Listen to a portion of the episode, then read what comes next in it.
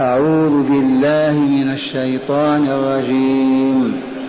فإذا قضيتم مناسككم فاذكروا الله كذكركم آباءكم أو أشد ذكرا. فمن الناس من يقول ربنا آتنا في الدنيا وما له في الآخرة من خلاق.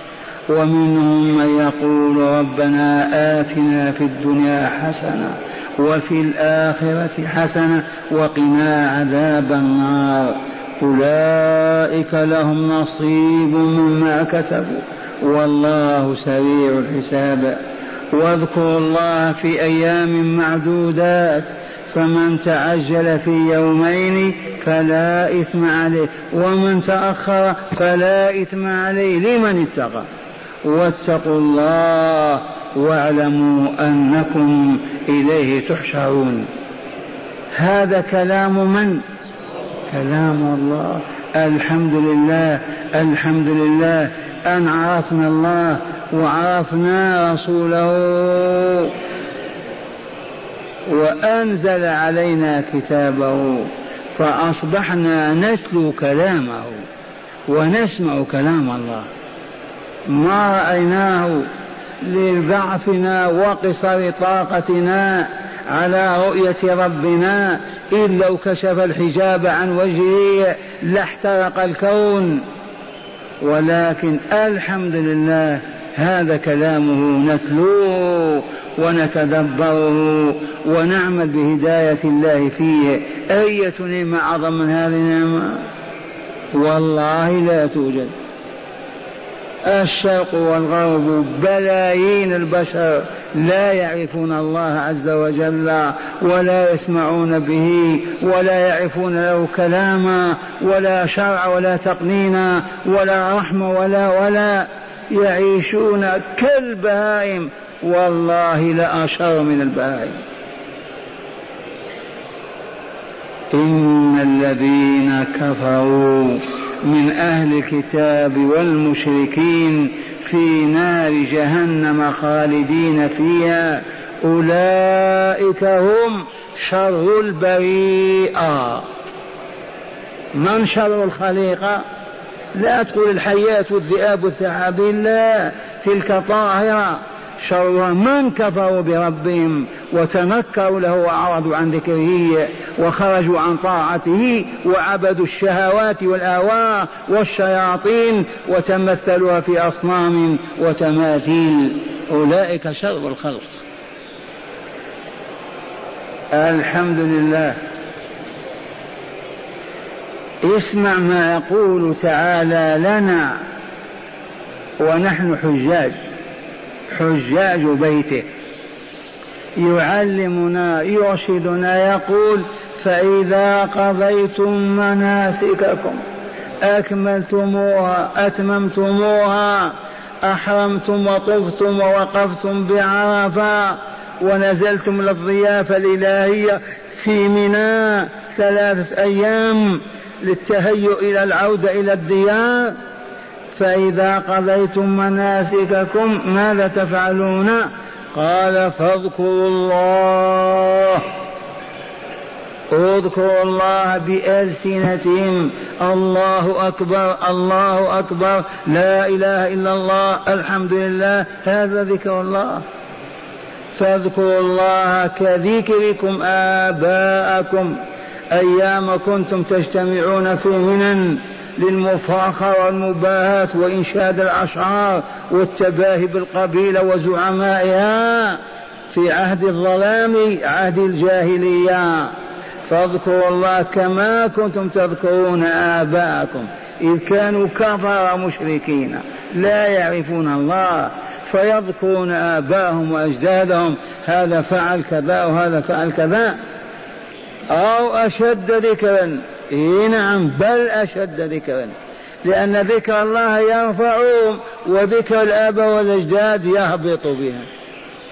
ولكن من باب ما كنتم تذكرون أيام منا وتفاخرون ثلاث أيام وأنتم تذكرون أجدادكم ولا لا الآن اذكروا ربكم.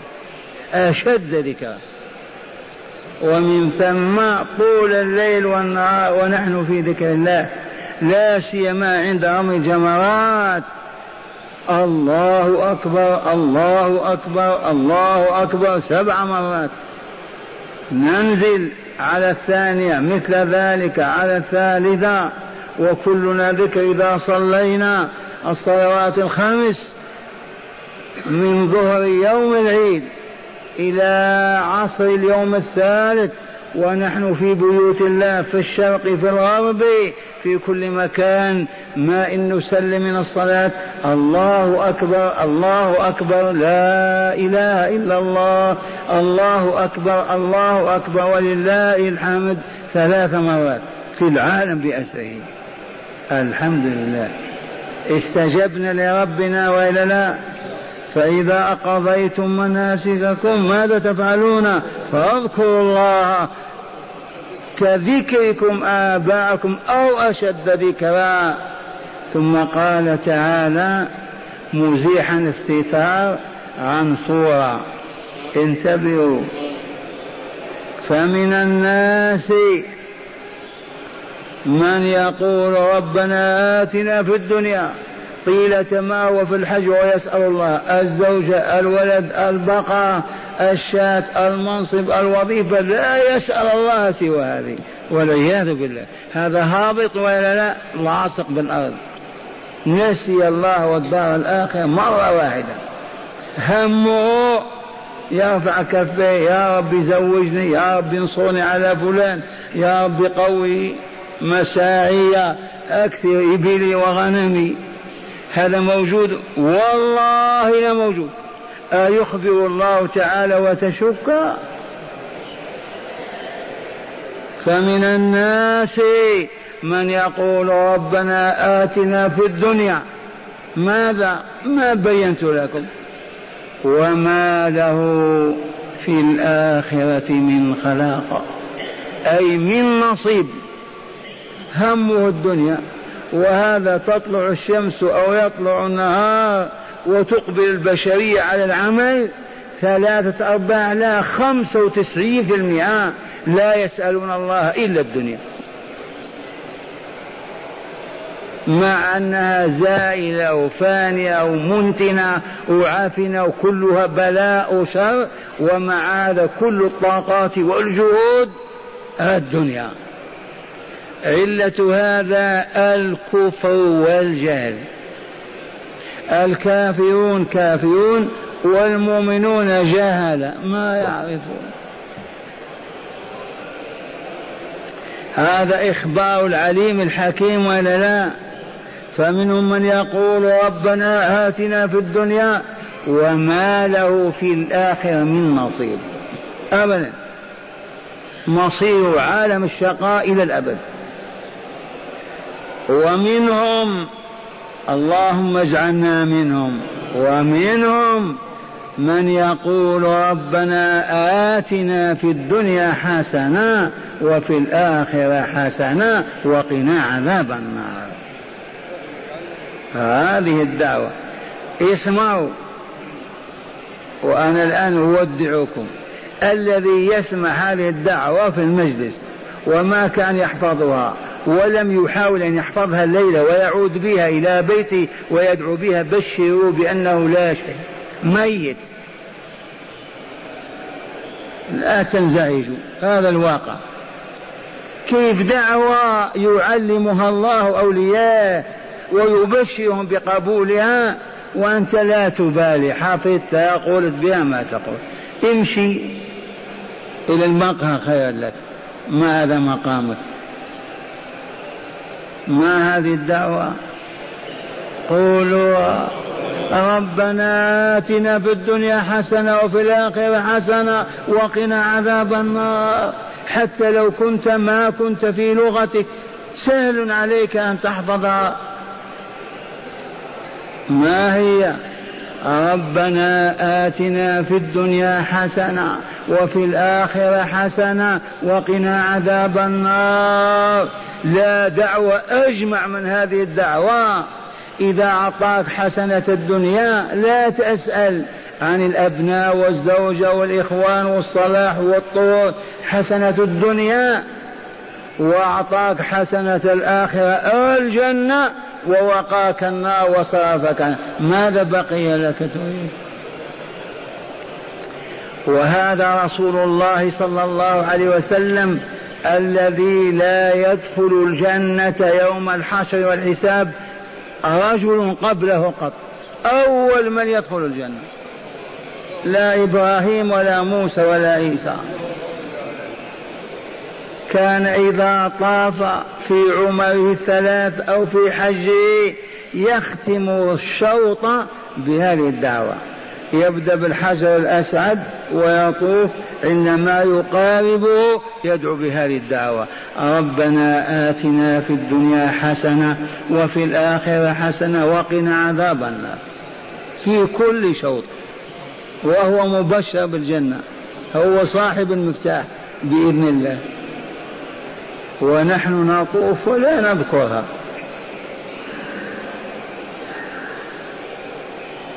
ومنهم اللهم اجعلنا منهم من يقول في تلك أيام المشرقة أيام الحج ربنا آتنا في الدنيا حسنة وفي الآخرة حسنة وقنا عذاب النار. أولئك الأشراف السامون الأعلون. لأنه أشار إليهم بلام بكاف البعد. أولئك لهم نصيب مما كسبوا. والله سريع الحساب. لهم نصيب عظيم مما كسبوا من الصالحات. إيمان العمل الصالح والله سريع الحساب. يعني موقفهم في ذلك اليوم الذي طوله خمسين ألف سنة يدخلون الجنة في فترة كما بين الصبح والظهر. لأن الله يحاسب بسرعة. سريع الحساب. إذا وقوله تعالى واذكروا الله في أيام معدودات. هذا أمر الله وإلا لا؟ موجه إلى من إلى كل مؤمن ومؤمنة حتى ولو لم يكن في الحج. ما قدمنا أن تلك الأيام الثلاثة يذكر الله فيها في العالم بأسره بعد الصلوات الخمس. سلمنا من صلاة الصبح أستغفر الله أستغفر الله أستغفر الله. الله أكبر الله أكبر. لا إله إلا الله. الله أكبر الله أكبر. ولله الحمد. والمسجد كله داوي بهذا في العالم بأسره. إن كنا عالمين. ثلاثة أيام. واذكروا الله في أيام كم معدودات. معدودات من بين العدد الموكل ببيان كلام الله هو رسول الله صلى الله عليه وسلم. معدودات عدا يوم العيد ويومان بعده. واذكروا الله في أيام معدودات فمن تعجل في يومين بمعنى تعجل السفر والعودة إلى اهله العيد كما علمنا أفاض وحلق واستراح ويزيد يوم أول ويوم ثاني يرمي الجمرة ويودع. يودع من؟ ربه يطوف بالبيت مع السلامة. ولا شيء. ومن تأخر إلى اليوم الثالث حتى رمى الجمرات بعد العصر أو بعد الظهر ومع السلامة. يودع ويمشي. تفهمون هذه الآية؟ اسمع اسمع. واذكروا الله في أيام المعدودات ما هذه الأيام المعدودات؟ أيام التشريق الثلاثة. لما قيل في أيام التشريق؟ التشريق نشرق فيها ماذا؟ الغنم نذبحها. إي نعم. وهو كذلك. دال على هذا.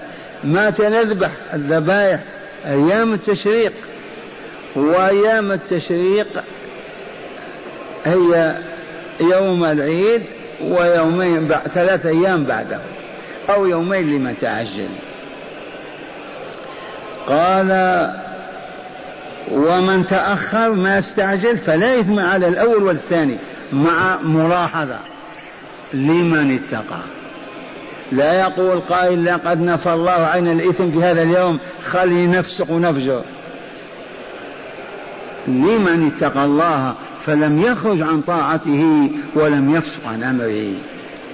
بعض الطماعين والشياطين تزين يقول هذا اليوم ما في شيء لا إثم علينا. فيشرب المحرم أو يأكل الحرام أو ينهش عرض مؤمن أو يسلب ماله. ويقول هذا اليوم ما في إثم. انتبهتم لهذا الاحتراس ولا لا؟ اسمع النص كيف. واذكروا الله في أيام معدودات فمن تعجل في يوم فلا إثم عليه ومن تأخر فلا إثم عليه. لمن اتقى؟ واتقوا الله. لما يأمر بالتقوى دائما. لن تنتظم حياة البشرية على سطح هذا الأرض إلا على قانون تقوى الله عز وجل. إن اتقوا, اتقوا الله لا سرقة لا خيانة لا حرب لا كذب لا خداع لا غش لا باطل لا ظلم لا جور لا لا لا لا. لأن تقوى الله تورث هذا الكمال. فسقوا ما اتقوا الله يا ويلهم. حياتهم حياة الحيوانات والبهائم يأكل بعضها بعضا. وهل يذكر السامعون منزلة التقوى؟ قولوا ما هي؟ بها تتحقق ولاية الله للعبد. الإيمان أولا وتقوى الله ثانيا. فأيما بشري على الإطلاق أبيض أو أصفر آمن حق الإيمان واتقى الله إلا والله لقد أصبح من أولياء الله. واقرأوا لذلك قول الله تعالى ألا ألو ألا إن أولياء الله لا خوف عليهم ولا هم يحزنون. من هم؟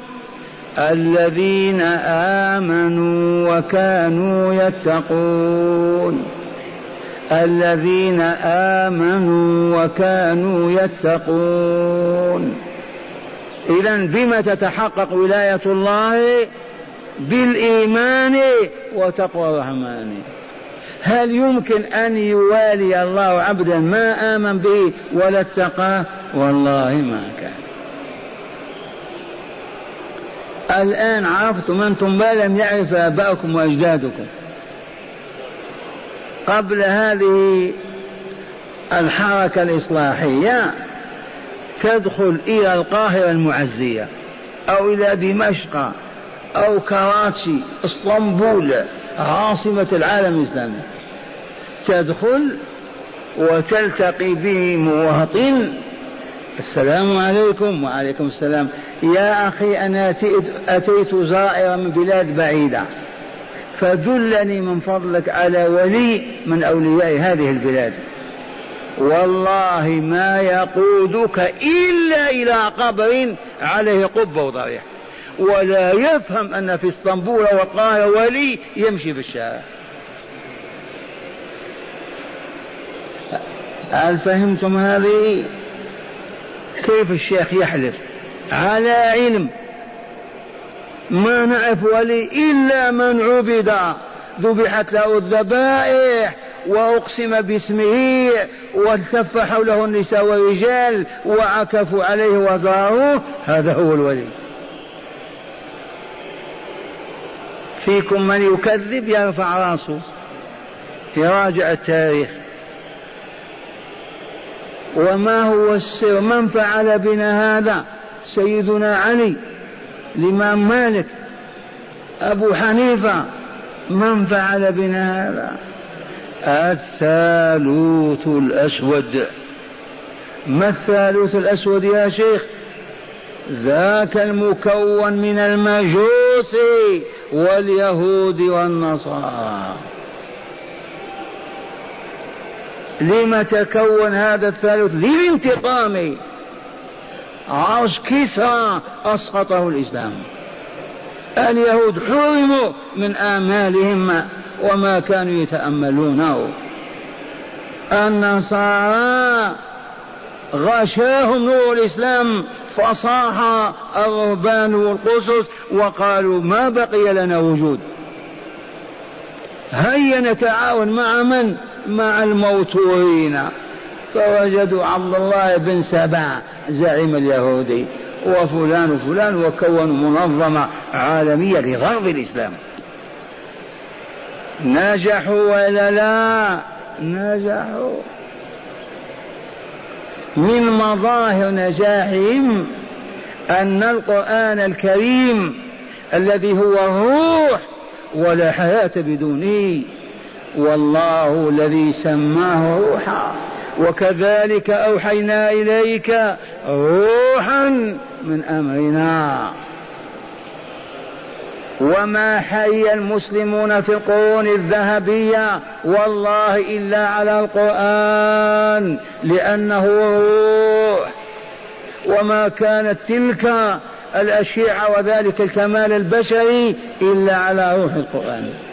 القرآن روح حيت هذه الأمة وخاصة العرب الذين كانوا لاصقين بالأرض لا وجود لهم ولا قيمة. القرآن ماذا نصنع؟ ما يمكن أن نأخذه من قلوبهم. أبدا هذا يحفظه النساء والرجال. ما ينفع حيلة أبدا إلا أننا نحتال عليهم حتى يتخلوا عنه ويتركوه للموتى. فلا يجتمع اثنان على قراءة آية وتدبرها وفهم مراد الله منها. ونجعوا قرونا عدة والعالم الإسلامي لا يجتمع على القرآن إلا على الموتى. سمعتم وإلا لا؟ أيها الأحداث اسألوا الكبار والشيوخ يعلموكم. لا يجتمع اثنان ولا عشرة على تلاوة آية وتدبرها وفهم مراد الله منها للنهوض والعمل بما فيها أبدا. إذا مررت بحي زقاق وسمعت القرآن يقرأ اعلم أن ميتا هنا. فقط. نجحوا ولا لا؟ قل ما نجحوا. نجحوا. وإلا كيف مزقونا واستبدوا بنا واستعمرونا وجهلونا واستغلونا وأذلونا؟ و و كيف ما نجحوا؟ سنن الله تتبدل. الروح سلبوها مثلنا. افعلوا ما شئتم. عندكم هذه ولا لا بلغوها للعالم. ما نستطيع لأننا هبطنا ما نقوى. الرسول الكريم صلى الله عليه وسلم يجلس ويقول يا ابن أم عبد يا عبد الله اقرأ علي شيء من القرآن. فيعجب عبد الله يقول أعليك أنزل وعليك يقرأ يقول نعم إني أحب أن أسمعه من غيري. وأنتم أيها الحاضرون هل رأيتم رجلا؟ قال لأخيه تعال اقرأ علي شيء من القرآن تحضر لي شجرة أو جدار أو في مسجد أو في مصنع. أبدا. لأننا ورثنا هذه آه القرآن. تفسيره صوابه خطأ وخطأه كفر. فحرموا أمة الإسلام من الروح فماتت. ذي واضحة وإلا لا؟ لأن تتعلم هذه خير لك من خمسين ألف ريال. تعود بها إلى بيتك أو ولادك. إن كنت ذا روح ترقى إلى السماء. والثانية لماذا لماذا حصروا الولاية ولاية الله في الموتى كيف تفسرون هذه الظاهرة الاجتماعية؟ السياسية الأدبية ما هو السر؟ حصل الولاية فقط في الموتى أتدرون لماذا؟ أعلمكم بإذن ربي أنهم يريدون أن يستبيحوا فروج نسائنا. وأموالنا وأعراضنا ودماءنا و و و لأنهم ما يخافون منا ما نحن بأولياء. أما الولي ترتعد فرائصهم. لأن الله قال من عادى لولي فقد آذنته بالحرب. حتى إن الرجل إذا فجر ما يمر بقبر الولي يخاف تحلف بالله يحلف بالله سبعين مرة. احلف بسيدي فلان ما, ما يعني يخاف حتى إن القضاة أصبحوا يحلفون بالأولياء يقول دفاعا عن حقوق الناس. نقول له احلف بالله يحلف سبعين مرة. أحلف بسيدي فلان ما يحلف. ماذا نصنع عن القاضي؟ أنا مسؤول عن إعطاء الحقوق والمحافظة عليها. إذا فلما حصروا الولاية في الموتى الأحياء ما هم بأولياء. سب أشتم مزق قول افعل بهم احتال عليهم أمكر بهم لا تخاف ما هم أولياء؟ فزال الأمن والطهر والصفاء والإخاء والمودة والولاء وأصبح المسلمون كالبهائم يأكل بعضهم بعضا. إلا من رحم الله. صح هذا ولا لا؟ لأنك لو عرفت هذا ولي ما تستطيع حتى أن تفتح عينيك فيه ولي الله. والله يقول من عادى لوليا فقد آذنته بالحرب. فجاءوا فقلبوا الوضع وحصروا الولاية في الأموات. كما حصروا القرآن في الأموات. تمشي إلى الضريح تركب سيارة قطار جمل تجد الناس حوله. ليلة الجمعة أو الاثنين والبكاء والتمرق وكذا والدعاء والصياح أكثر من الطائفين بالبيت. الآن فهمتم يكفيكم هذا. وكم سنة ونحن نصرخ هذا الصراخ أسمعت لو ناديت حيا ولكن لا حياة لمن تنادي. ما زلنا في اضطرابات وشكوك وأوهام. تبهتم؟ آه هذا الشيخ هذا عميل هذا. تبهتم؟ هذا عميل ذنب هذا كذا. يقولون كلام يعجز عنه الشيطان وإن كان هو الذي يمليه. ولا شيء إلا لصرف النفوس عن الهدى ليبقى الضلال كما هو والفساد. وحر قلباه ممن قلبه شبه. إذا معاشر المستمعين والمستمعات إليكم شرح هذه الآيات في الكتاب. أولا مفرداتها شرح الكلمات قضيتم ما معنى قضيتم أديتم كذا وفرغتم. فإذا قضيتم مناسككم كيف قضيناها أديناها وفرغنا منها. قال المناسك فإذا قضيتم مناسككم ما هي المناسك هذه؟ واحدها منسك. ما المناسك؟ قال جمع منسك وهي عبادات الحج المختلفة.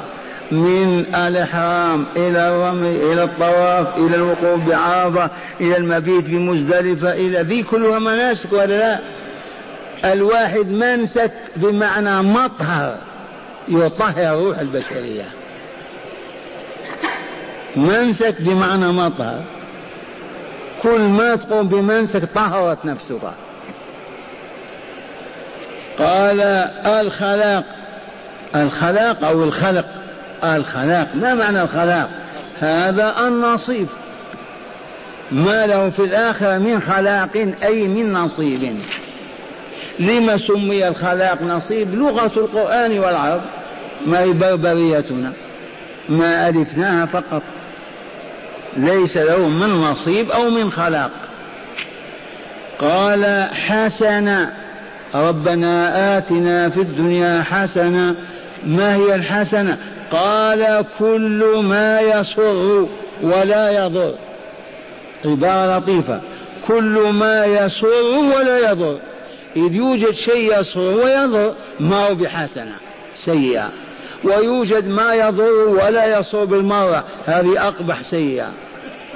فلاحظ الحسنة كل ما يسر ولا يضر من زوجة صالحة من ولد صالح من رزق حلال وحسنة الآخرة النجاة من النار ودخول الجنة. هذا الدعاء الإيجاز. قال قنا وقنا عذاب النار ما معنى قنا؟ وقاه يقيه وقايا والوقاية ما تقي بها نفسك من الشمس أو الحر أو البرد. قنا بمعنى احفظنا ونجنا من عذاب النار. أولئك لهم نصيب. ما معنى النصيب؟ حظ وقسط من أعمالهم الصالحة ودعائهم الصالح. الأيام المعدودات ما هي؟ أيام التشريق الثلاثة بعد يوم العيد. تأكد. تعجل في يومين. بمعنى رمى يوم الأول والثاني وسافر. هذا معنى تعجل. يوم العيد لا يحسب. ما هو يوم؟ يوم تحلل. ومن تأخر أي رمى الأيام الثلاثة كلها. وقول لمن اتقى أي للذي اتقى ربه بعدم ترك واجب أوجبه عليه أو عدم فعل حرام حرمه عليه. ما معنى تحشرون؟ واتقوا الله الذي إليه تحشرون. من يحشرون؟ الملائكة. مشتتون في الأرض. من يحشرنا ويقودنا إلى ساحة فصل القضاء والحكم لله؟ الملائكة. يوم يقوم الروح والملائكة صفا. في من يهرب؟ حشر. هذه مفردات يستعين بها الطالب على الفهم اللغوي. علمني قبل الوقت بخمس دقائق. عندنا دعاء أو شكوى. الآن تسمعون الشرح في الآيات. هذا كتاب أيسر التفاسير. أسهل التفاسير. قبل أن أموت أقول لكم درسنا التفاسير وتصفحناها وعرفنا. لا يوجد تفسير بهذا المستوى في السهولة واليسر والبيان أبدا. ولا تقول الشيخ يمدح كتابه. نقول هذا من أجل أن يفهم العالم الإسلامي أما أنا ماذا أستفيد؟ أجر عند الله. سمعتم؟ والله المفروض لا يدرس هذا في كل العالم الإسلامي إذ لا بد من فهم مراد الله من كلامه وإلا لا. فإذا كان هذا التفسير يشرح بسهولة ويبين بيقين وسلامة العقيدة قبل كل شيء لا خرافة لا ضلالة لا تدجيل لا حكايات لا قصص لا عجيب. كما تسمعون. لما ما يجتمع عليه المسلمون. لما يحيون إن شاء الله يتم هذا. اسمع معنى الآيات. قال بعد هذه الآيات الأربع أو بهذه الآيات الأربع انتهى الكلام على أحكام الحج. هذا آخر كلام في الحج وإلا لا؟ في هذه الآيات من سورة البقرة. ففي الآية الأولى وهي رقم 200 قال يرشد تعالى المؤمنين إذا فرغوا من مناسكهم بأن رموا جمرة العقبة ونحروا وطافوا طواف الإفاضة واستقروا بمنا للراحة والاستجمام. أن يكثروا من ذكر الله تعالى عند رمي الجمرات وعند الخروج من الصلوات ذكرا مبالغا في الكثرة منه على النحو الذي كانوا في الجاهلية يذكرون فيه مفاخر آبائهم وأحساب أجدادهم. وبين تعالى حالهم وهي أن منهم من همه الدنيا فهو لا يسأل الله تعالى إلا ما يهمه منها. وهذا كان عليه أكثر الحجاج في الجاهلية وأن منهم من يسأل الله تعالى خير الدنيا والآخرة وهم المؤمنون الموحدون. فيقول تعالى عنهم ربنا آتنا في الدنيا حسنة وفي الآخرة حسنة وقنا عذاب النار. وهذا متضمن تعليم المؤمنين وإرشادهم إلى هذا الدعاء الجامع والقصد الصالح النافع فلله الحمد والمنة. وفي الآية الثانية بعد المئتين يخبر تعالى أن لأهل الدعاء الصالح وهم المؤمنون الموحدون لهم نصيب من الأجر على أعمالهم التي كسبوها في الدنيا. وهو تعالى سريع الحساب فيعجل لهم تقديم الثواب وهو الجنة. وفي الآية الثالثة بعد المئتين يأمر تعالى عباده الحجاج المؤمنين يأمرهم بذكره تعالى في أيام التشريق عند رمي الجمار وبعد الصلوات الخمس قائلين الله أكبر الله أكبر لا إله إلا الله الله أكبر الله أكبر ولله الحمد. ثلاث مرات إلى عصر اليوم الثالث في أيام التشريق. ثم أخبرهم الله تعالى بأنه لا حرج على من تعجل السفر إلى أهله بعد رمي اليوم الثاني. كما لا حرج على من تأخر فرمى في اليوم الثالث فقال تعالى فمن تعجل في يومين فلا إثم عليه ومن تأخر فلا إثم عليه فالأمر على التخيير. وقيد نفي الإثم بتقواه عز وجل. فمن ترك واجبا أو فعل محرما فإن عليه إثم معصيته ولا يطهر منها إلا التوبة. فنفي الإثم مقيد فنفي الإثم مقيد بالتعجل وعدمه فقط. أما مع الإثم ما ينفى إلا بالتوبة.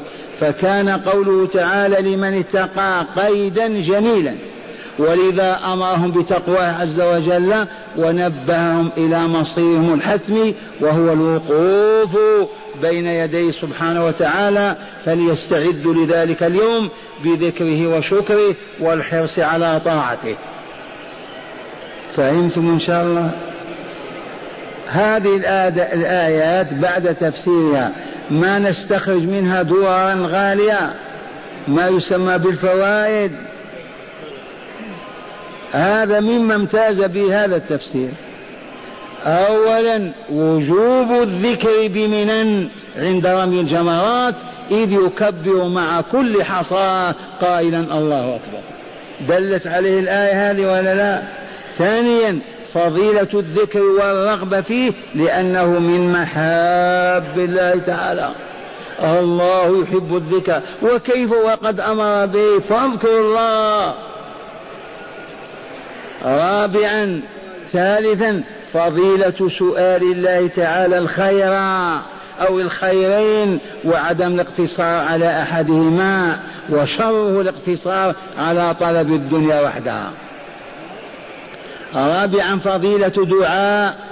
ربنا آتنا في الدنيا حسنة وفي الآخرة حسنة وقنا عذاب النار فهي جامعة للخيرين معا فكان النبي صلى الله عليه وسلم إذا طاف بالبيت يختم بها كل شوط ولا تفهم هذا خاص بالطواف. كل يوم ندعو بهذا الدعاء. ليل نهارا. قال خامسا وجوب المبيت ثلاث ليال بمنى ووجوب رمي الجمرات إذ بها يتأتى ذكر الله في الأيام المعدودات وهي أيام التشريق. إذا مات بيت كيف تذكر؟ سادسا الرخصة في التعجل لمن رمى اليوم الثاني. رخصة. سابعا الأمر بتقوى الله وذكر الحشر والحساب والجزاء. إذ, هو إذ هذا الذكر يساعد على تقوى الله عز وجل. يساعد أنا أقول دائما أتحدى هل يستطيع أحد أن يذكر الله بقلب ولسانه ويمد يده يسرق هل يذكر الله بقلب ولسانه ويت... وينظر إلى مرأة مرت بين يديه ويتابعها بالنظر؟ والله ما كان. هل يستطيع أحد أن يذكر الله بقلب ولسانه ويذبح أخاه؟ مستحيل. فلهذا لا حصان أكثر من الذكر ولن يقع في المعاصي والجرائم إلا تارك لذكر الله وناسيه.